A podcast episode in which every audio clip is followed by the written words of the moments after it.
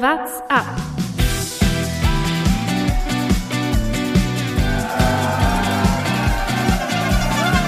Alle rüber, Jattak, alle! Alle rüber!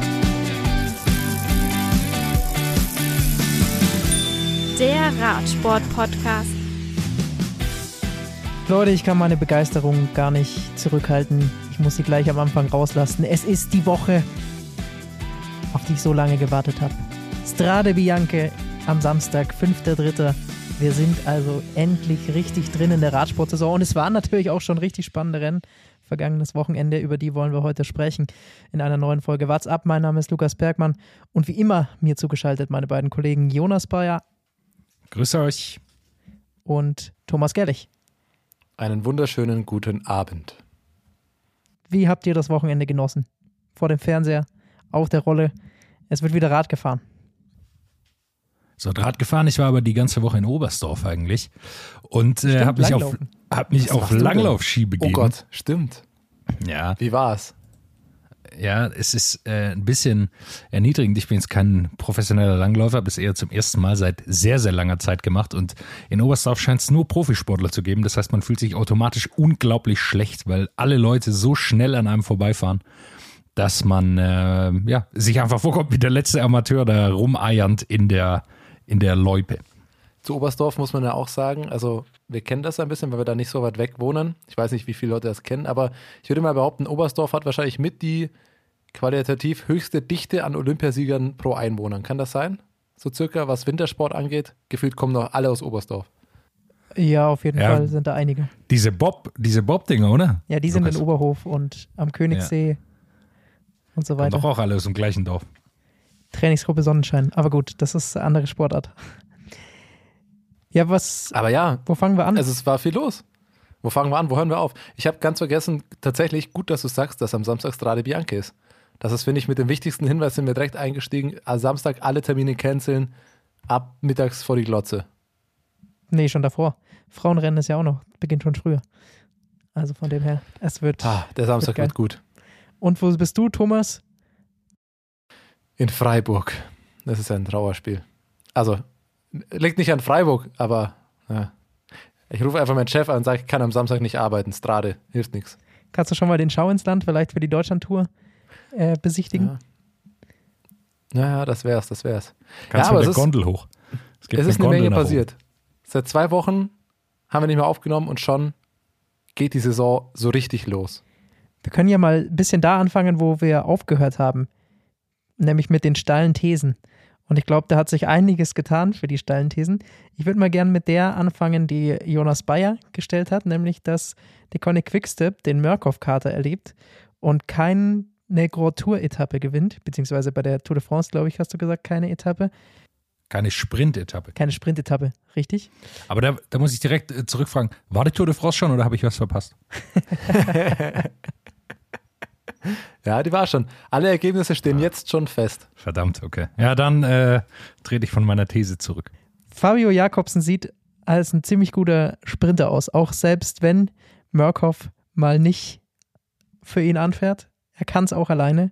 Brüssel, Kone, Brüssel, das war beeindruckend, den Sprint, den er da hingelegt hat. Ewan übersprintet und sich da den Sieg beim Klassiker geholt.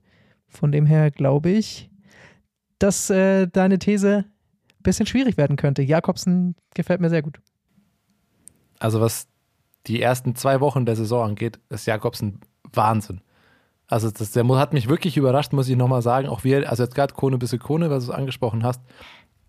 Im Endeffekt hat er sein Leadout gar nicht mehr so viel machen können oder so gut funktioniert. Die mussten ja brutal viel und brutal intensiv die Nachführarbeit auch für die Ausreißer leisten, die ja erst kurz vor knapp gestellt wurden. Und dann fährt Jakobsen den Sprint im Endeffekt alleine von vorne an.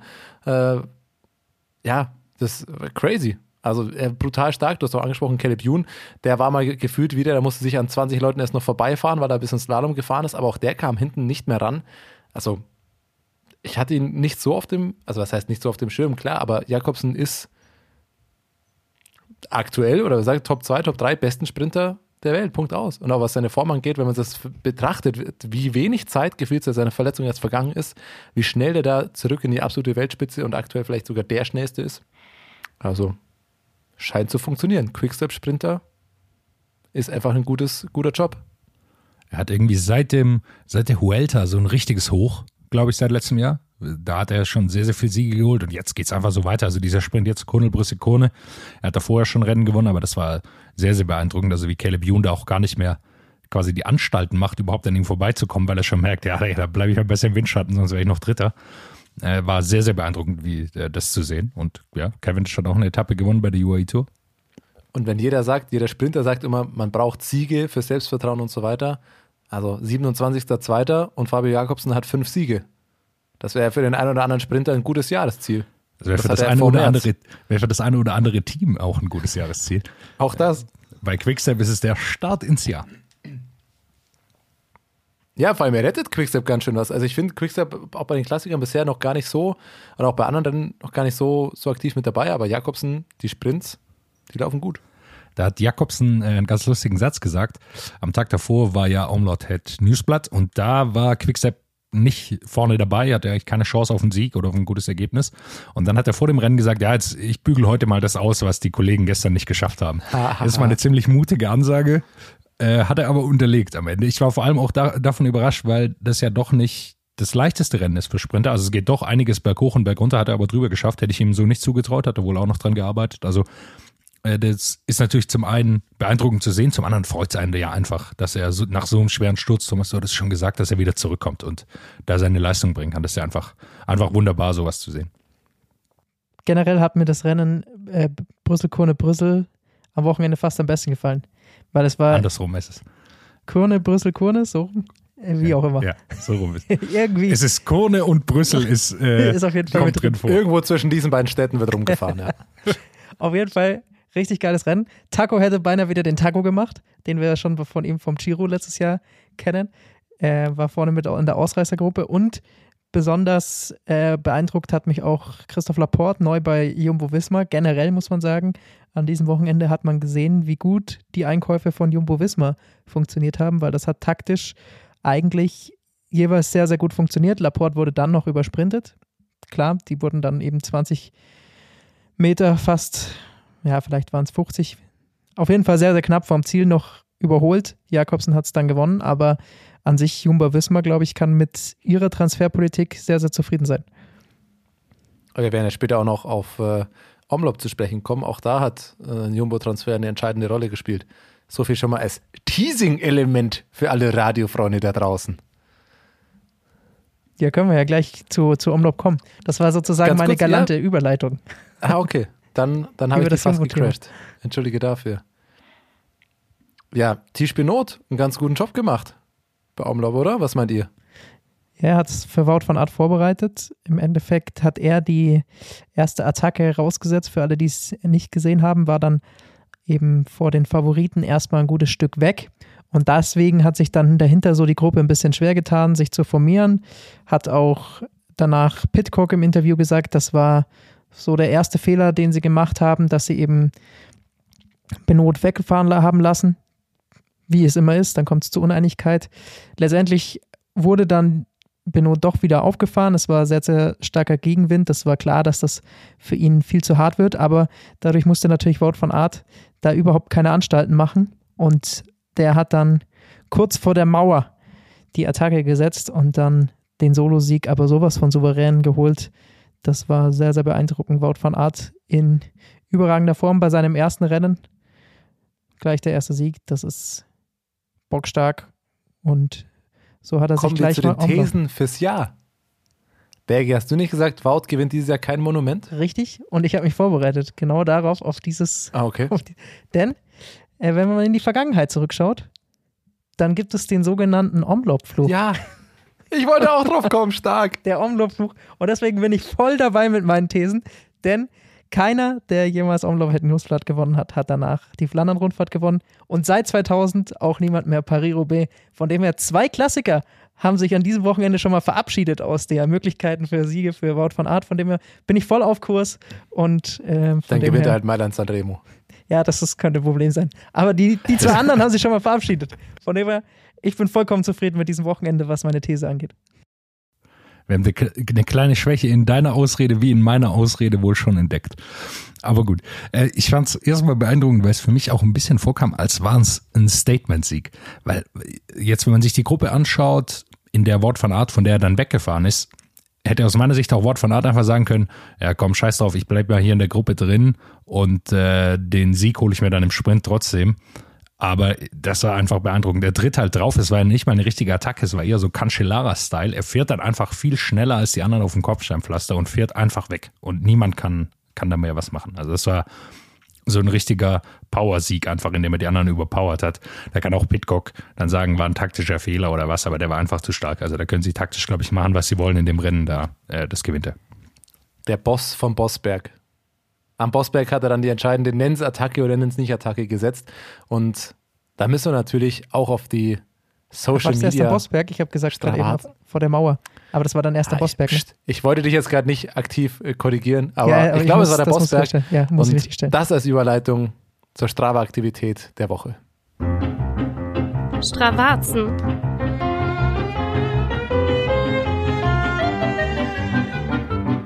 Ja, er hat sie nämlich auch benannt, der Kollege Wout van Aert. Sonst ist es ja oft hier immer äh, hier M- Mittagritt oder wie das auch immer heißt oder Lunchride heißt bei Sonny Colbrelli. Die Aktivität heißt Wout Bosberg und ein Lach-Emoji.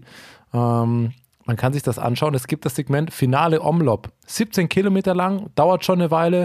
Äh, sagen wir mal die anderen Zeiten und das zeigt eben, was da mit am beeindruckendsten war. Leider gibt es keine Wattzahlen von Wout van Aert.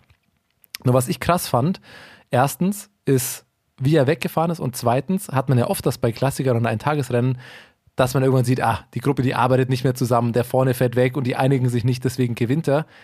Wie, nach meinem Eindruck hat die Gruppe da hinten eigentlich relativ gut zusammengearbeitet und die haben schon versucht, ihn einzuholen, nur war das Wout van Aert relativ egal. Man könnte meinen, der Kerl ist ein ganz guter Zeitfahrer und tritt da vorne einfach drauf. Die Gruppe hinten, und das waren ja schon noch ein paar Leute, die haben zusammengearbeitet. Wout van Aert ist das komplett egal. Fährt die letzten 17 Kilometer des Rennens, immer in 22 Minuten, den kommen 20 Sekunden schneller als die gesamte Verfolgergruppe. Auf Platz 2 bis 8 haben wir Pitcock, Mohoric und Campanaz und so weiter, alle mit einer ähnlichen Zeit und Wout Aert einfach 20 Sekunden schneller als die. Mit einem Schnitt von 46,7 km/h. Fährt er einfach vorne weg. Am Ende von so einem Rennen. Das unterstreicht vielleicht Jonas Einschätzung des Statement-Sieges. Glaubt ihr, er wäre was für ein Tour de France-Zeitfahren? ich, bin- ich bin am überlegen. Ja, wenn er schon keine Klassiker gewinnt oder kein, keine Monumente, dann muss er das Zeitfahren Tour de France gewinnen. Ich will noch eine, äh, eine Beobachtung mit euch teilen. Ich weiß nicht, ob ihr es auch so gesehen habt, aber Viktor Kampenarz sieht für mich immer aus wie so ein begossener Pudel.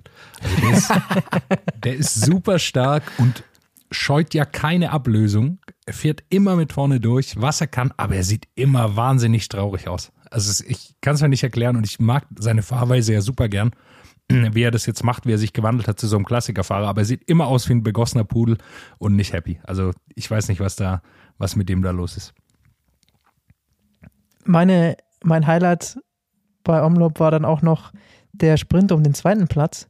Man wusste gar nicht, wer ist das jetzt, der da hier Dritter wird? Wo ist, wo ist der goldene Helm? Man war vollkommen überrascht und auf einmal stand da auf der Siegerliste Greg van Avermaet wird wieder Dritter. Kaum ist der goldene Helm weg, hat er auf einmal wieder die Sprintfähigkeit entdeckt. Wo kam das denn her? Colbrelli war noch ein Stück schneller, der ist Zweiter geworden, aber van Avermaet zumindest wieder in alter Manier oder annähernd alter Manier, wie er da in diesem Finale den leichten Hügel hochgesprintet ist. Hat mir gut gefallen. Ja, gutes Ergebnis von ihm. Ich wollte gerade, also als ich es gesehen habe, dachte mir, oh, Greg von Avermaet auf dem Podium. Ähm, das gab es ja schon lange nicht mehr, aber ist tatsächlich doch gar nicht so lange her. Flandern letztes Jahr. Ist auch auf Platz 3 gefahren, hinter Askren und Van der Poel. Er geht immer so ein bisschen unter, weil er, glaube ich, ähm, weil man immer denkt, er müsste eigentlich auch mal was gewinnen. Er gewinnt halt irgendwie nie. Und jetzt ist er mit dem anderen, der nie gewinnt, auch noch in der Mannschaft. Oliver Nasen wird da Vierter. Also die sind jetzt irgendwie da zu zweit, die immer eigentlich aufs Podium fahren, gefühlt. Aber zu mehr reicht's halt nicht. Naja, aber auch ganz viele Podiumsplatzierungen kommen bei ihm auch nicht vor. Also 2020 und 2021 hat er eben genau diese eine Podiumsplatzierung. Sonst hat er nie besser als, also sonst hat er keinen Platz 1 bis 3, wenn ich das gerade richtig sehe. Ich durchforste hier gerade nochmal. Er ist immer vorne mit dabei. Jetzt, aber seine ganz guten, er ist immer, okay, er fährt, aber er ist nicht mehr immer ganz vorne so dabei, er ist halt immer so ein Platz vier bis sieben Fahrer halt mittlerweile doch oft. Ja. muss Genau, man schon aber er auch ist immer in diesen sagen. Gruppen dabei, deswegen ist er natürlich schon sehr auffällig. Die Leute äh, kennen ihn mit dem goldenen Helm, war er natürlich auch dann visuell die letzten Jahre immer gut zu sehen, von dem her hat man ihn immer irgendwo ausgemacht. Deswegen, das hat schon geholfen und deswegen hat man ihn natürlich abgespeichert als einer, der da immer mit um den Sieg fahren kann, aber irgendwie dann doch nicht mit gewinnt. Und jetzt ist er zumindest mal Dritter. Ich glaube, das ist ein guter Saisonstart für ihn. Mal schauen, was daraus noch wird. Vielleicht schnappt er sich ja mal einen Sieg dieses Jahr. Ein letzter Satz zu Wort von Art. Äh, du, hast den Fluch schon angesprochen, den Omlop-Fluch. Und ich glaube, dass er dem begegnen will, indem er nicht Strade Bianche und so weiter gefahren ist. Korn ist er auch nicht gefahren. Also da hätte er auch gewinnen können. Ist ja jetzt nicht so, dass er da schlechte Chancen gehabt hätte, sondern ich glaube, dass sie seine Form dieses Jahr ganz gezielt auf, auf die großen Klassiker dann äh, hinten raus, hinten raus planen und nicht, dass er Fährt er nicht Strade? Nee, er fährt nicht Strade, er fährt Paris-Nizza. Oha, das wusste ich gar nicht. Also am Son Samstag ist Strade, am Oh, Sonntag startet dann ja dann Strade pa ja direkt schon- Paris-Nizza. Ja, Strade ist dieses Jahr Van der Poel wird auch nicht starten, oder? Werden wir, werden wir später sicherlich noch drauf kommen, wenn wir Oh. darauf vorausblicken. Aber Strade, bisschen traurigeres Line-Up als die vergangenen Jahre. Traurig in Anführungsstrichen. Dann auf, auf eine ähnliche Leistung, oder? Bei den Frauen, Omloped Newsblatt äh, gewinnt Annemiek van Vleuten und ich würde sagen, in fast noch beeindruckender Manier, weil sie am Ende zusammen mit ähm, Demi Wollering einfach am Hinterrad nach vorn, äh, die letzten zwölf Kilometer oder was das waren, zurücklegt. Sie hat- nimmt die einfach ins Hinterrad, denkt sich, was soll's, fährt komplett durch und sprintet sie am Ende ab. Also es war aus meiner Sicht eine genauso, mindestens genauso, wenn nicht größere Leistung noch als die von Wort von Art. Man könnte an der Stelle wieder sagen, Niederländerinnen sind ganz gut, oder? Die können was. Platz 1 bis 3. können auf jeden Fall was. Wer es noch nicht gesehen hat, also im Endeffekt wurde das Rennen diktiert von einer Ausreißergruppe, in der Marlon Reusser und auch Liane Lippert mit dabei waren. Die haben erstmal einen richtig, richtig starken stark. Vorsprung rausgefahren gehabt.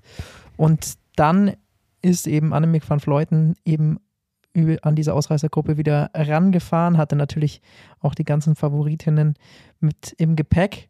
Letztendlich konnte sie sich dann lösen bei einer Attacke gemeinsam mit Demi Wollering. Die Absprache war definitiv nicht gut. Es gab immer wieder Streitereien zwischen den beiden auf der Schluss, in der Schlussphase dann auf den Schlusskilometern. Wollering wollte nicht mehr ablösen.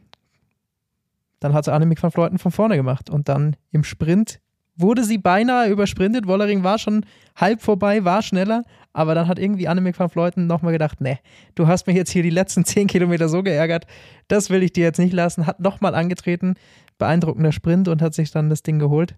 Und wirklich dieser kurze Moment, wo man dachte, Wollering ist vorbei, aber dann nochmal dieser Antritt von Van Vleuten, der war für mich das Beeindruckendste an diesem Rennen. Aber weil du sagst, es gab Unstimmigkeiten zwischen den beiden. Wenn zwei Niederländerinnen vorne fahren, kann man natürlich auch einfach nie wissen, ob die sich noch unsicher ist, ob da noch jemand vor ihnen ist oder nicht. Richtig. Vielleicht haben sie auf Anna Kiesenhöfer noch irgendwo rumfährt. Ja, aber starkes Rennen. Also ich habe es mir gerne angeschaut. äh, Vor allem natürlich äh, äh, aus deutsch- oder deutschsprachiger Sicht äh, Lippert und äh, Reusser in der Ausreißergruppe sind brutal starkes Rennen gefahren, haben die haben das Rennen richtig animiert, äh, um Eigenwerbung zu machen. Beide ja auch schon mal hier im Podcast zu Gast gewesen. Also da gerne nochmal reinhören, wer da was hören will. Und haben das auch recht lange durchgezogen. Ich glaube, bis 15, 16 Kilometer vor Schluss waren die ja vorne mit in der Gruppe dabei. Und dann hat man wahrscheinlich einfach das gemerkt, dass es ein bisschen zu viel Arbeit war, die sie auch in der Arbeit, äh, die sie in der Gruppe vorne verrichten mussten. Weil als äh, Van Fleuten und Vollering dann weggefahren sind, äh, sie haben es beide noch wirklich, man hat es gesehen, sie haben nochmal alles versucht, da irgendwie noch mitzufahren und mitzukommen, aber hatten letztlich keine Chance mehr. Die zwei waren dann einfach weg vorne und dann, ja, im Sprint, Annemiek van Fleuten, keine schlechte könnte man aus den letzten Jahren sagen. Ich möchte eins sagen trotzdem.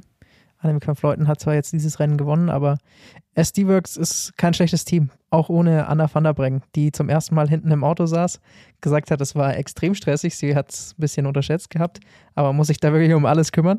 Äh, hat aber trotzdem, glaube ich, ein relativ erfolgreiches Debüt als sportliche Leiterin gehabt, weil sie gleich drei Leute vorne in der Spitzengruppe zwischenzeitlich hatten.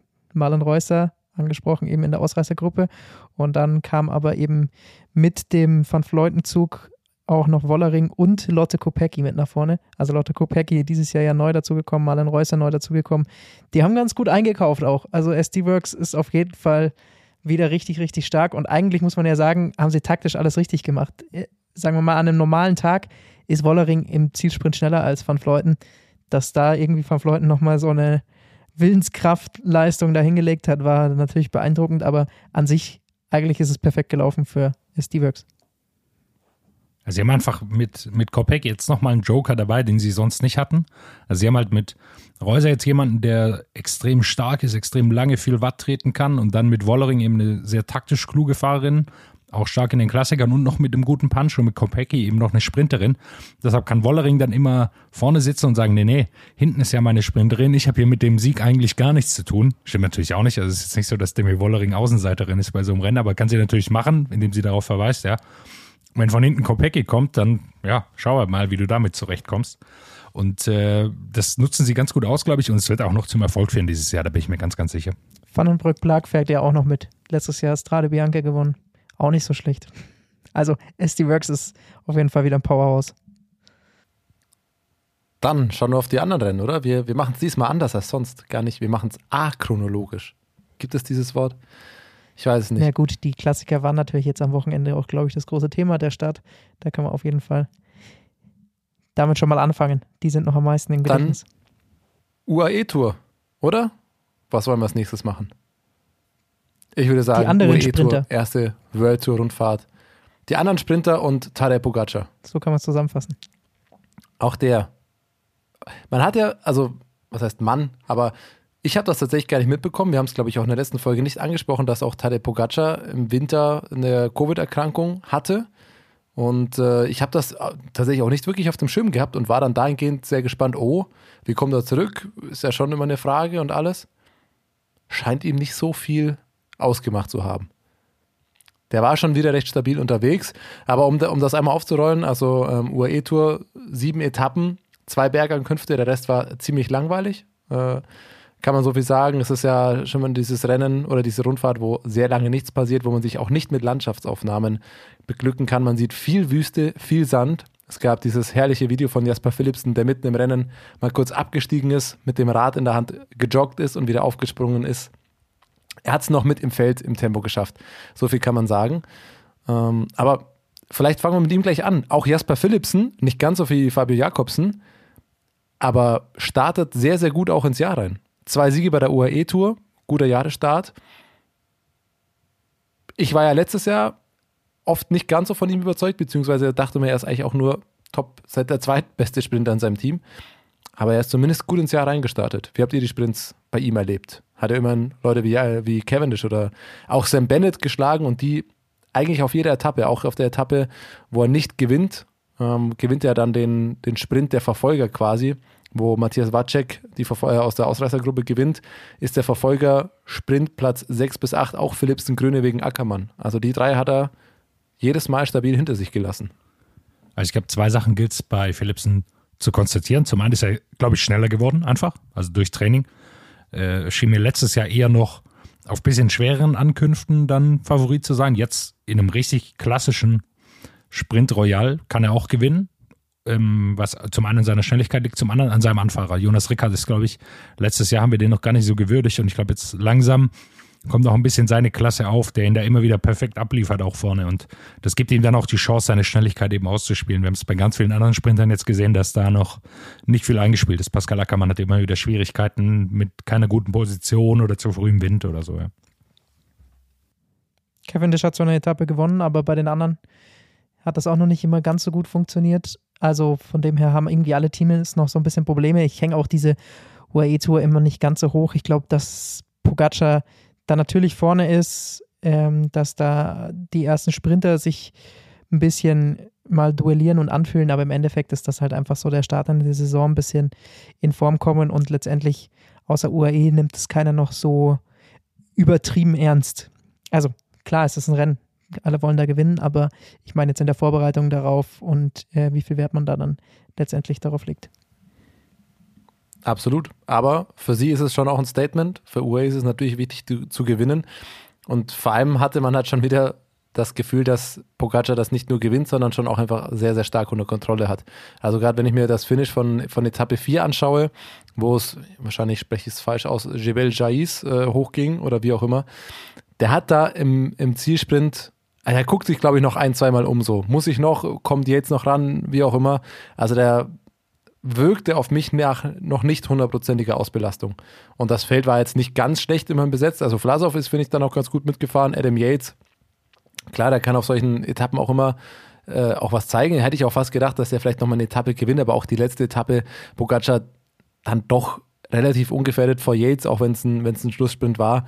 Und am Ende waren sie da vom Team auch gut aufgestellt. Also allein auf der letzten Etappe, Pogacar gewinnt, äh, Almeida fährt noch auf vier, Rafael Maika fährt noch auf sieben.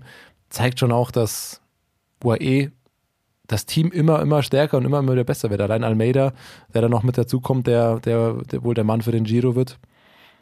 Das Team mausert sich echt Jahr für Jahr, auch in der Breite, dass sie immer besser werden und über Pogacar braucht man eh nicht mehr viel sagen. Da sind wir, glaube ich, bei der nächsten These von, von Jonas Bayer. Gewinnt UAE alle Grand Tours. McNulty ist auch so ein Geheimfavorit, falls der irgendwo antritt. Leck mich am Arsch. Ich habe den gesehen bei den Ardèche-Klassikern. Das sah beeindruckend aus, was er da hingelegt hat. Da hat er mal Alaphilippe, Roglic, Kass, Van Sevenant richtig versenkt und einen richtig starken Sieg eingefahren. Also ja, UAE hat auf jeden Fall ein, ein starkes Team, ist in guter Frühform.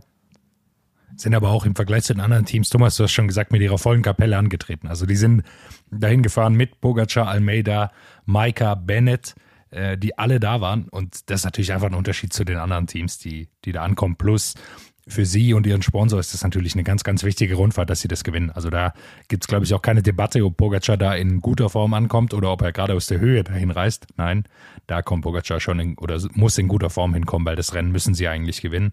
Ich denke, sie hatten sicher auch noch gehofft, dass Pascal Ackermann einen Sprintsieg sich holt. Das hat jetzt nicht geklappt. Ähm, ja, aber ich glaube, damit können sie zufrieden sein und müssen sie so auch äh, ja, zufrieden sein. Ähm, ich wollte noch einen Hinweis machen und zwar auf einen jungen Mann von Team Ineos, den sie seit diesem Jahr fest unter Vertrag haben. Äh, Luke Platt, Platt, wie auch immer man ihn ausspricht, heißt er, Australier. Wie? Mit P hinten. Plapp. Plapp. Plapp. Ja, aber wie man es ausspricht, Plapp, Plapp, keine Ahnung. Luke Plapp, ja, schätzungsweise. Ja, was weiß ich. Australier. Auf jeden Fall haben sie von der Bahn geholt, ganz junger Mann, ähm, der sehr, sehr gut gefahren ist da jetzt schon bei dem Rennen auch berghoch. Dafür haben sie noch geholt, ist 21 Jahre alt, australischer Meister. Also wer ihn mal sucht, äh, nicht am Ineos-Trikot versuchen zu erkennen, sondern am australischen Meistertrikot. Ich glaube, das könnte auch einer, einer werden, der sehr gut dabei ist, genauso wie Carlos Rodriguez, den sie ja auch unter Vertrag haben, auch ein ganz junger Fahrer, der schon sehr viel Aufsehen erregt hat jetzt diese Saison. Das ist auch immer Das geil am geheime Anfang der, der Saison. von Jonas Bayer. Die, die jungen Leute. Ja, man ja, sieht aber er halt, hat recht. Luke Plapp ist gut, oder Plapp, wie auch immer, ist stark gefahren. Und man- das ist eigentlich mit auch immer, finde ich, die größte Freude am Anfang der Saison, dass er immer wieder diese neuen Fahrer, also klar, neue Fahrer im neuen Team, die da irgendwie reinrutschen, aber immer wieder kommen dann so diese jungen Talente her, die irgendwo ein World Tour Team auf einmal unter Vertrag genommen hat, den man bisher noch gar nicht so wirklich wahrgenommen hat. Und die siehst du immer am Anfang des Jahres dann auf einmal ihre, ihre starken Ergebnisse fahren. Und so, oh, okay, da ist wieder ein neuer, da ist wieder einer. Und ja, Ineos ist da gerade ganz gut, wieder ein paar neue Talente am Rekrutieren. Brauchen sie ja auch. Auf einmal hast du so einen Sepp Kass in deinem Team. Vielleicht. Zum Beispiel. Ja, wir erinnern uns auch letztes Jahr war Florian Stark ja, äh, der junge Deutsche ist ja dann leider schwer gestürzt. Ich hoffe, dass er dieses Jahr jetzt wieder äh, mit gutem Tritt in die Saison startet, aber ein ganz junger Deutscher, der da in der UAE Tour äh, siebter geworden ist, glaube ich, auf diesem langen Berg. Ich schaue es gar nach. Ja, siebter Platz hat er sich geholt. Ähm, also da, man sieht halt am Anfang der Saison, sieht man ein paar junge Leute, die jetzt dazukommen, die dann zum ersten Mal auch ein paar Möglichkeiten kriegen und die dann gut drauf sind. Äh, Maury van Zevenand hast du schon genannt, Lukas. Der ist auch schon stark gefahren, also ich glaube, auf den kommt auch mehr zu dieses Jahr. Florian Stork. Oder habe ich dich falsch verstanden? Stork, nicht stark. Stork natürlich. ja. Auch wenn er stark gefahren ist. Ja. Haha. Stork fährt stark. So ist es richtig. Danke dir. Wir sind, Wir, aber Wir sind auch noch am Anfang der Neues Saison Ziel, mit wir unseren laden, ihn, Wortwitzen, wir laden ihn in die, wir müssen ihn bald einladen und der Folgentitel steht schon. Stork fährt stark. Schön. Generell, wie geht's euch mit den, mit den Trikots? Mir gefällt das noch nicht, dass ich wieder suchen muss, um Fahrer zu erkennen. Bei De Koenig zum Beispiel, da erkenne ich sie jetzt nicht mehr auf den ersten Blick. Das ist mit zu viel weiß. Da denkt man, fährt er jetzt hier De Koenig oder fährt er Israel? Man erkennt es nicht mehr auseinander. Ich bin kein Fan der Trikotwahl dieses Jahr, was den Fernsehzuschauer angeht. Ja, ist schwierig. Äh, es gibt schon ein paar ganz geile Trikots, muss ich sagen. Ähm, aber das ist äh, das Thema, das wir jedes Jahr haben. Bis Juni haben wir uns daran gewöhnt. Dann kommt die Tour de France Sonderedition, die im Zweifel dann doch wieder ganz anders aussieht. Und dann erkennt man wieder keinen. Es gehört auch ein bisschen dazu. Man muss einfach ein bisschen raten. Movistar verwirrt mich einfach am meisten. Ja, Dass die sehen aus wie, wie Sunweb jetzt. Ja. Oder das Dine Fair, DSM, das, besser das auch, gesagt. Schon wieder Sonnenweb. Ich bin gespannt, wann wir soweit sind, dass Bergi DSM sagt. Das haben wir jetzt schon öfter gehabt. Aber äh, bei denen, ich, bei denen verwirrt es halt am meisten, weil bei denen ist man die Veränderung seit den letzten 20 Jahren eigentlich nicht gewohnt gewesen. Und jetzt haben sie eine vorgenommen. Mal sehen, ob es sich gut auswirkt. Auf Alejandro Valverde Jetzt- hat sich auf jeden Fall gut ausgewirkt. Der hat schon wieder ein Rennen gewonnen, irgendwo. Der Mann gewinnt einfach mit 58 Jahren. Das war gut. Gegen Michael Woods hat er da gewonnen. Das war auch, auch stark. Aber wir wollen jetzt nicht auf jede, jedes einzelne Rennen natürlich eingehen. Nee, genau, das ist auch zu klein. Aber weil wir gerade bei der UE-Tour waren, nehmen wir das doch als Überleitung. Pascal Ackermann ist ja mitgefahren. Das war ja von Anfang an nicht geplant. Und das hatte auch schon wieder einen Grund. Ausreißer und Ausrutscher. Ja, Es tut mir fast schon leid, es das Ausrutscher zu bezeichnen, weil der Mann mir einfach leid tut. Fernando Gaviria. Der Mann nimmt die Pandemie auch einfach mit. Zum dritten Mal positiv getestet. Hat er, müssen wir mal nachfragen, hat er jede Covid-Variante jetzt einmal gehabt? Er wäre nämlich, um das zu erklären, eigentlich der Mann gewesen, der die UAE-Tour hätte fahren sollen, weil Ackermann ist ja, glaube ich, tatsächlich erst sehr, sehr kurzfristig, ein, zwei Tage vorher dann in das Aufgebot damit reingerutscht. Gaviria, ich kann mich noch erinnern, als Covid losging, wie er dann im Hotelzimmer gefangen war, als es dann losging, die ersten Fahrer in Quarantäne, in Isolation, auf dem Hotelzimmer und so weiter. War, glaube ich, sogar die UAE-Tour. Ich, Ich glaube auch, dass es- es da die UAE-Tour war, ja. ich, ich meine, dass er auf der arabischen Halbinsel auf jeden Fall war. Und er war ziemlich lange da, muss man ja sagen. Also Ja, die mussten, glaube ich, dann 13 Tage im Hotelzimmer oder 10 Tage im Hotelzimmer Ja, sein. dann- ging das Ganze ja los. Und jetzt zum dritten Mal einfach fällt der, der arme Kerl schon aus. Äh, Er kann ihm einfach nur noch leid tun. Aber wie viel Antikörper hat der Mann? Also, als UAE war ja auch noch eins der ersten Teams, die geimpft wurden.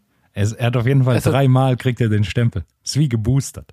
Ja, da es mit. Der, der, ist, der ist fünffach geboostert und alles. Der ist dreifach genesen, bestimmt geimpft. Wahnsinn. Ja, hoffen wir mal, dass Das es jetzt ein bisschen besser wegsteht. Ich weiß gar nicht, irgendwo ist er gefahren, da ist er auch gestürzt. Wo, bei welchem Rennen war das denn?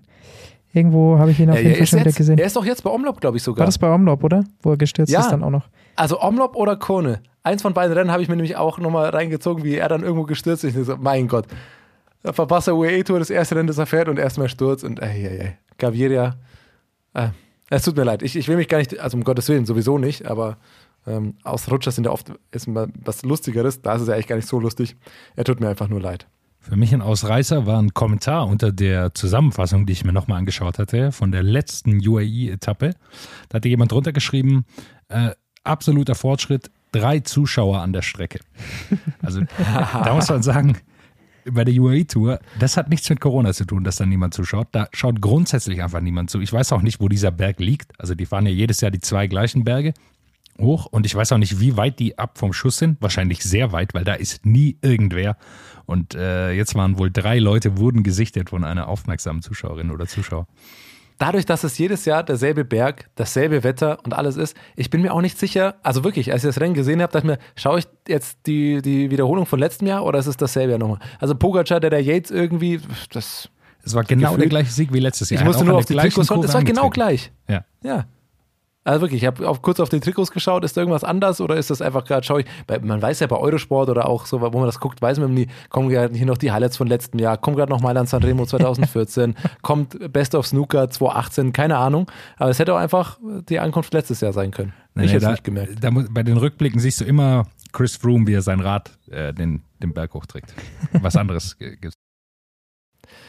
Ich habe auch noch ein paar Ausreißer. Einer bei Kone Brüssel Kone, Bas Tietzimmer. Kennt ihr den Namen? Ja. Ich weiß nicht, ob ihn jeder kennt. Der YouTuber. Von ihm kommt ja diese, die Wheelie Challenge von seinem YouTube-Kanal, Tour of Tietzimmer, äh, wo ja, die letzten Jahre doch immer relativ während der Tour relativ viel Aufmerksamkeit äh, erregt hat. Die wurde ja Auf gecancelt. einmal, also, die ja, hat die, die dann UCI auch gecancelt wurde, gesperrt, ja. Aber auf einmal Bas Tietzimmer in einer Ausreißergruppe. Ich habe das verpasst, dass der, dass der so unterwegs ist. Wusste ich auch nicht. Ich wusste aber auch nicht. Ernsthaft? dass der war, der der war in der, Ja, war mit dabei? der war in der Ausreißergruppe bei Kone bis Kone. Ist es der? Ich muss, okay, jetzt, ja, es ist natürlich der. Also, was heißt natürlich, aber es ist tatsächlich der. Da ist Twitter auch ein bisschen abgegangen. Aber ich hatte das auch nicht auf dem Schirm, dass er ab, was ist das für ein Team? Bingo Powell Sauces, also irgendwelche Soßen, keine Ahnung was. Ähm, aber der fährt Rennen. Wie geil. Bei Pro Cycling Stats ist er auch 2021 nirgends gelistet, davor 2019 und 2022 eben Tour of Antalya mitgefahren und Kone Brüssel Kone. Ein DNF dabei, aber ja, der fährt tatsächlich auch mittlerweile so gut Rad, seit diesem Jahr auch wieder da unter Vertrag und bei Kone Brüssel Kone auf einmal eine Ausreißergruppe. Ich dachte mir, ich sehe das und lese den Namen so, den kenne ich doch, wer ist denn das? Hm, aber Ergebnisse von Ergebnissen kennt man den auch nicht.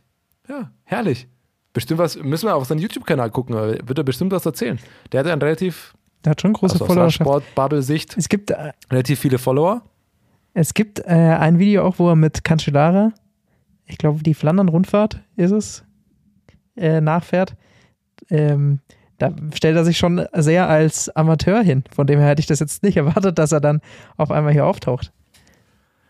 Ja gut, neben, Vielleicht, neben vielleicht hat er das auch nur für die Zuschauer gemacht. Einmal Ja. die Ausreißergruppe, sagt man immer für die TV-Bilder. Er sagt, ich brauche Content für mein neues YouTube-Video. Ich fahre einmal Kone, einmal eine Ausreißergruppe und dann halte ich beim Bratwurststand halte ich an.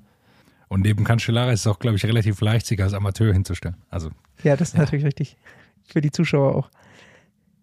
Aber das ist natürlich ein guter Ausreißer. Gefällt mir. Müssen wir ihn mal Dann verfolgen. auch noch Vielleicht sehen wir ihn nochmal bei der Tour, wenn er selber für die Wheelie Challenge antritt. Das wäre natürlich ein absolutes Highlight. dafür muss erstmal das Soßenteam eine Wildcard Ja, bekommen. ist richtig. Die Frage ist nur, ob die auch leckere Verpflegung haben immer. Ob, ob man dann so eine 5-Minuten-Terrine angewärmt gereicht bekommt. Oh Gott. Das Geile ist auch, das Trikot schaut auch einfach so aus, als ob da ein Soßenfleck drauf wäre. Ein gelbes Trikot mit roter Schrift und die, der Sponsor Pauls, Paules, keine Ahnung, Paules Soßes. Es ist einfach so ein, rot, so ein roter Klecks mitten auf dem Mikrofon, wo der Schriftzug draufsteht. Das ist aber die Ketchupflasche auf dem gelben Trikot. Ketchup auf Pommes. Pommes rot-weiß. Okay. Äh, ich hätte noch einen zweiten Ausrut, äh, Ausreißer, tatsächlich. Wenn ihr sonst nichts habt oder wenn, wenn Ich weiß nicht, raus eine damit. ich werde nicht unterbrochen. Betrifft die Algarve-Rundfahrt. Garen Thomas. Böses Foulspiel. Ich weiß nicht, welcher Hat er eine Fahrer es Grätsche war. auf dem Rad gemacht? So ungefähr. Also er rammt tatsächlich seitlich, checkt einen Fahrer von Astana war es, weg. Es ist natürlich, also man kann ihn dafür sperren, man kann Geldstrafe, was auch immer. Eigentlich finde ich, hätte man das irgendwie ahnden müssen. Vielleicht wurde er auch dafür geahndet, aber das ist eigentlich gar nicht das, worauf ich hinaus will. Ich war überrascht, dass er dabei auf dem Rad geblieben ist. Was sind das für Bike-Handling-Skills auf einmal von Garen Thomas? Der kann die Schulter seitlich das Tackling auspacken. Der Astana-Fahrer wäre fast vom Rad gefallen und Garen Thomas fährt einfach weiter. Hat er dazugelernt vielleicht? Sehen wir ein sturzfreies Jahr von G? Ich würde es mir so sehr wünschen. Frühform passt. Frühform passt? Fragezeichen? Tatsächlich. Ja, nicht vom Rad zu fallen. Ich meine, die so, Frühform im okay. Bike-Handling. Ansonsten, ja gut, dass die Form von G im Frühjahr auf jeden Fall nicht passt, das, äh, das, sehen, wir, das sind wir gewohnt. Das ist so Da sicher, wie das. Pogacar bei der UAE gewinnt. Also, das ist quasi anzunehmen. Weil der, ich hatte nicht mal gewusst, dass er da gefahren ist. Ich hatte ihn gar nicht auf dem Schirm da. Aber gut. Ja, habe ich auch nicht mitbekommen. Ich hab, sonst hat man halt mitbekommen, äh, Remco Evenepoel ist schon wieder ganz gut unterwegs, hat ein sehr stabiles Zeitfahren abgelegt. Bleiben wir mal Ja. noch bei den, bei den Ausreißern. Mich hat es gewundert, dass du es äh, nicht angesprochen hast. Ich war mir sicher, dass das eins deiner beiden Themen Oh ist. Gott. aber ähm, wir haben natürlich noch vergessen, Lissy Deinen hat Oh ja, stimmt. eine erfreuliche äh, Nachricht. Sie ist äh, schwanger. Deshalb fährt sie jetzt natürlich dann erstmal keine Rennen mehr. Aber was hat ihr Team Trek gesagt? Egal, wir verlängern einfach trotzdem den Vertrag hier jetzt nochmal um ein Jahr. Klar, äh, das ist irgendwo dann auch natürlich selbstverständlich. Aber trotzdem gleich ein schönes Zeichen für eine schöne Nachricht, die sie eh schon bekommen hatte. Und wir hoffen natürlich, dass wir dann Lizzie Diane wiedersehen in der, in der World Tour in alter Stärke. Absolut. Man muss dazu einfach sagen, die erste Paris-Roubaix-Gewinnerin, absolut in Topform, absolute Weltklasse-Fahrerin. Auch eine coole Geschichte, dass es da dann einfach heißt, ja, dieses Jahr wird nicht gefahren. Sie erwartet ihr zweites Kind und nächstes Jahr ist der Plan, dass es weitergeht. Schöne Geschichte. Dann schauen wir noch auf die Strade voraus, oder? Ich möchte von Ja, euch. Vuelta Algarve, da, da muss man gar nicht viel zu sagen, aber das Zeitfahren muss man, finde ich, trotzdem nochmal herausstellen, weil schon ein paar Leute mitgefahren sind, die jetzt nicht so schlecht unterwegs sind. Stefan Küng, Zweiter, Tobias Voss, Brent McNulty, alles weiter. Und Remco gewinnt einfach mit einer knappen Minute Vorsprung. das, also Zeitfahren Kann er. war brutal. Das war wirklich enorm stark. Das dazu, um nicht jedes Rennen. jetzt Ein letzter Satz, wer kein Zeitfahren mehr kann, ist Filippo Ganna. Nur Platz zwei in der UAE Tour im Ah. Zeitfahren. Das ist Enttäuschend. Naja, das geht Sehr nicht. enttäuschend. Ich glaube, es ist nah dran, dass der Vertrag aufgelöst wird. Mal sehen. Wisst ihr, ob Rowan Dennis dieses Jahr schon gefahren ist? Der jetzt bei Jumbo ist? Ich glaube nicht, oder? Habe ich noch nicht auf dem Rad gesehen. Bereitet sich wieder stinkstiefelig auf die Weltmeisterschaft vor. Na, der, der hat doch doch, doch das äh, nationale Zeitfahren hat er natürlich gewonnen. Ja. Das hat er sich genommen und jetzt, jetzt wartet er ab. Bereitet er sich vor auf die Weltmeisterschaft. Der nächste Jumbo-Neuzugang. Zweifel wird er auch schon noch mal ein bisschen was zeigen. Strade, wer gewinnt? Ja, ich, möchte, ich möchte anders fragen.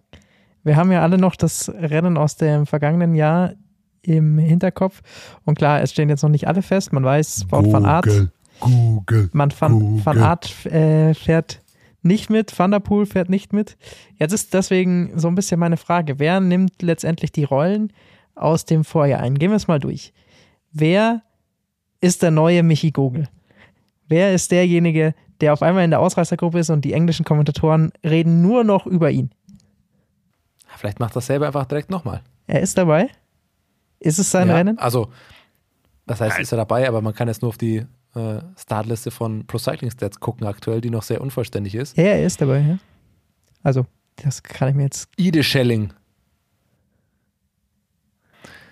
Ja, weiß nicht. Wer, wer kommt da in Frage? Es kommen wieder einige in Frage. Pogacar soll es fahren. Dem wäre da schon was zuzutrauen, würde ich behaupten. Tadej Pogacar ist mein äh, neuer Egan Bernal. Das habe ich mir auch dass schon gedacht. er auf genau, einmal darauf denkt so, okay, jetzt ist der, hier kämpft Alaphilippe gegen noch irgendjemanden und dann ist auf einmal noch so Tadej Pogacar dabei.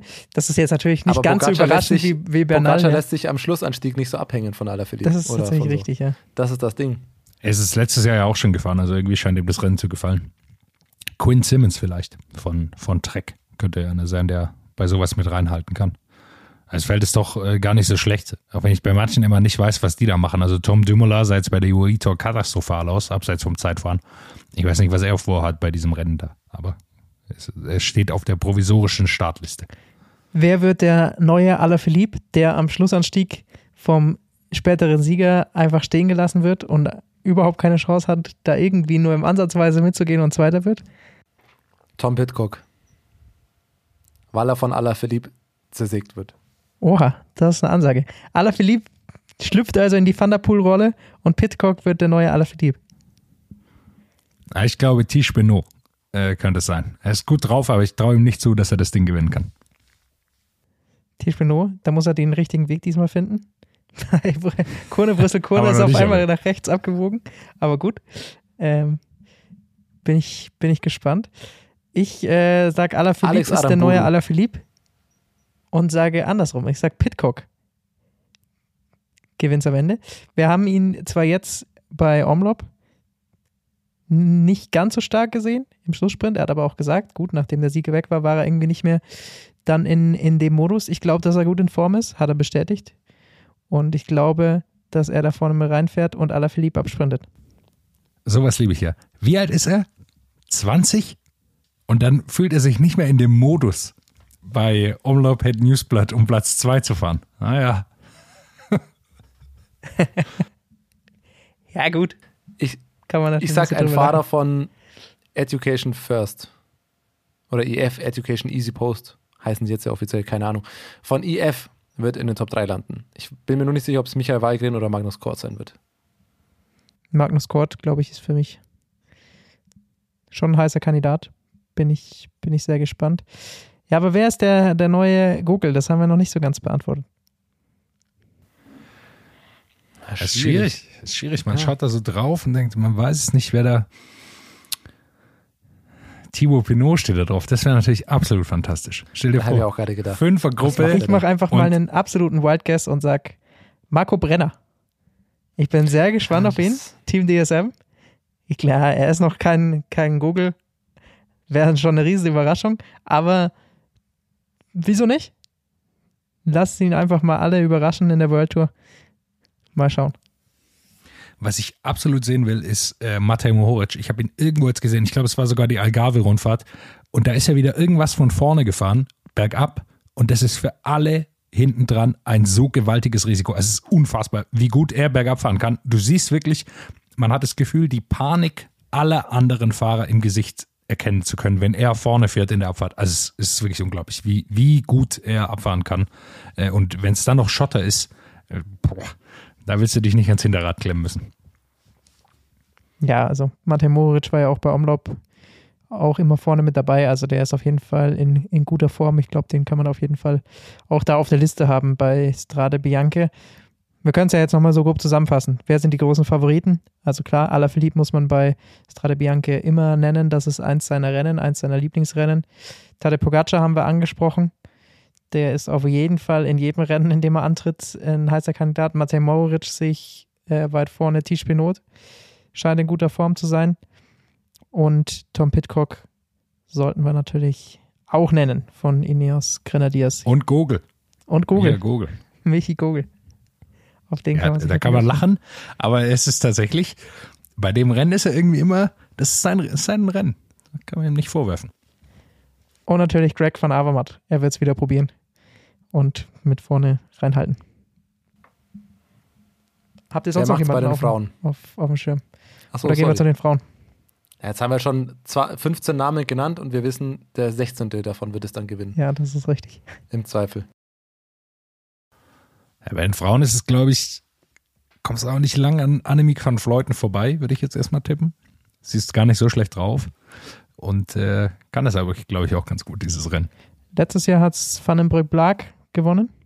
Von dem her glaube ich, dass die mit die mit Wollering natürlich zusammen äh, mit die heißeste Kandidatin für Works sein wird. Da ist jetzt tatsächlich noch nicht ganz so viel bekannt, wer alles startet. Startliste alles noch sehr äh, provisorisch bei den Frauen. Ja, aber es ist Longo Borghini dabei, Nivia Doma. Ähm, Also es treten Die- natürlich schon die Topstars mit an. Davon kann man ausgehen, ja. Cecilie Utrop Ludwig. DSM zum Beispiel würde mich interessiert, ob es Lippert Okay. fährt, ob die dabei ist.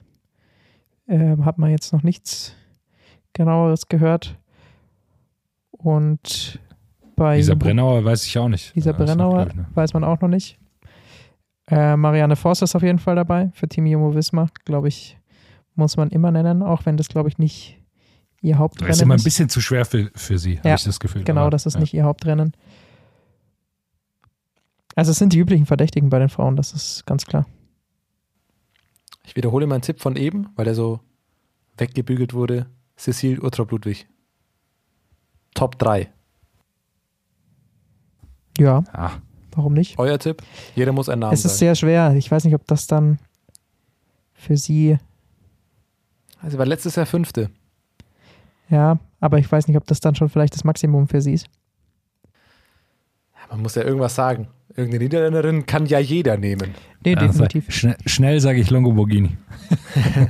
Nee, ich glaube, auch wenn es eine Niederlande ist, es macht, ist die Titelverteidigerin von den Brückblag. Das ist ihr Rennen. Das glaube ich tatsächlich nicht, dass sie es nochmal gewinnt, aber äh, wir werden sehen.